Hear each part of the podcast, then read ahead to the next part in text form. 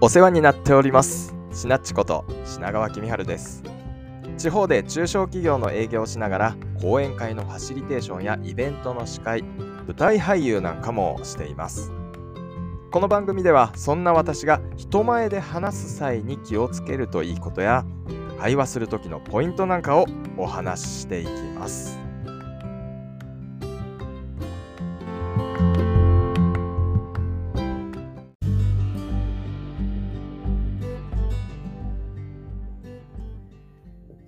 さあ、第1回目の今日はイエス&の展開力についてです。会話を展開していくときに大切な会話の転がし方や広げ方についてお話をします。お聞きのあなたは広く意見を出し合う会議なんかで煮詰まってるかどうかわからないけど、どうもブツブツ途切れがちだなと、意見が出てこないなっていうことはないですか？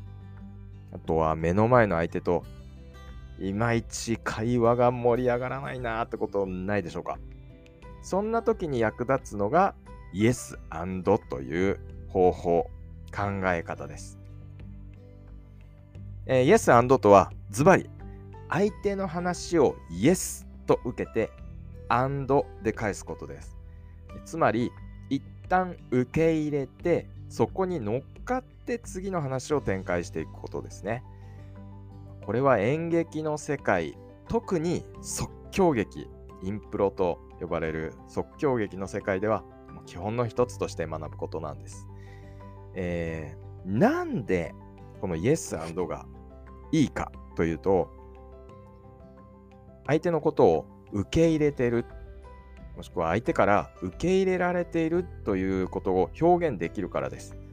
つまりこの場が、この会話をしている場所が否定されない、発言しやすい安全な場なんだと認識ができることなんですよね。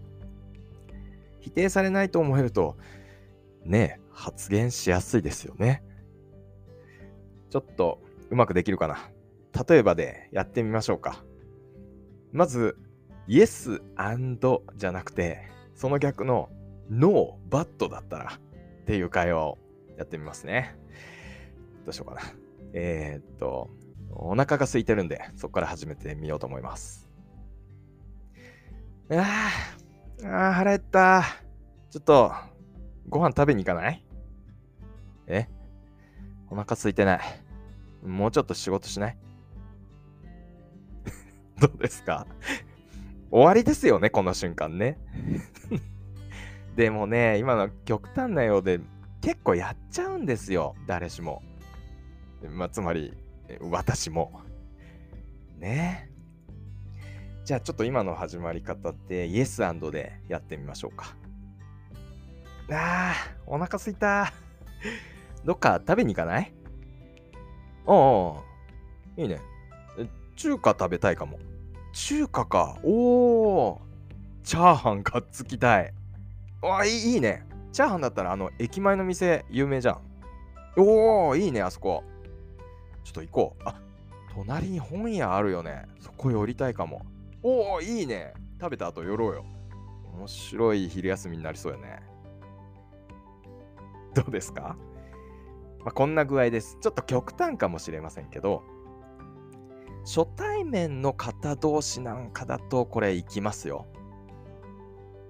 相手の方の会話に対して、へえ、なるほどというイエスだけで終わらず、ほんの少しでいいからアンドを出す、提案する、ちょっと意見を出す。この努力をすると会話が転がるだけでなくて、相手からは受け入れられてるんだなって思ってもらえて、次の言葉を出してもらいやすくなるんですよね。一石二鳥じゃないですか、ね。というわけで今日は会話を展開するときに重要な Yes and という手法を解説しました。 Yes でこちらの心が開いていることを見せて、 and でおもてなしをするようなイメージですかね。ぜひ日常生活に取り入れてみてください。すぐに取り入れなくても身の回りで会話がうまく進んでるなとか、あ、これなんか楽しい会議だなっていう時、このイエス&の構造になってないか、ちょっとそれを客観的に確かめるだけでも学びが深まるような気がします。今日は以上です。よかったら次回も聞いてください。では失礼します。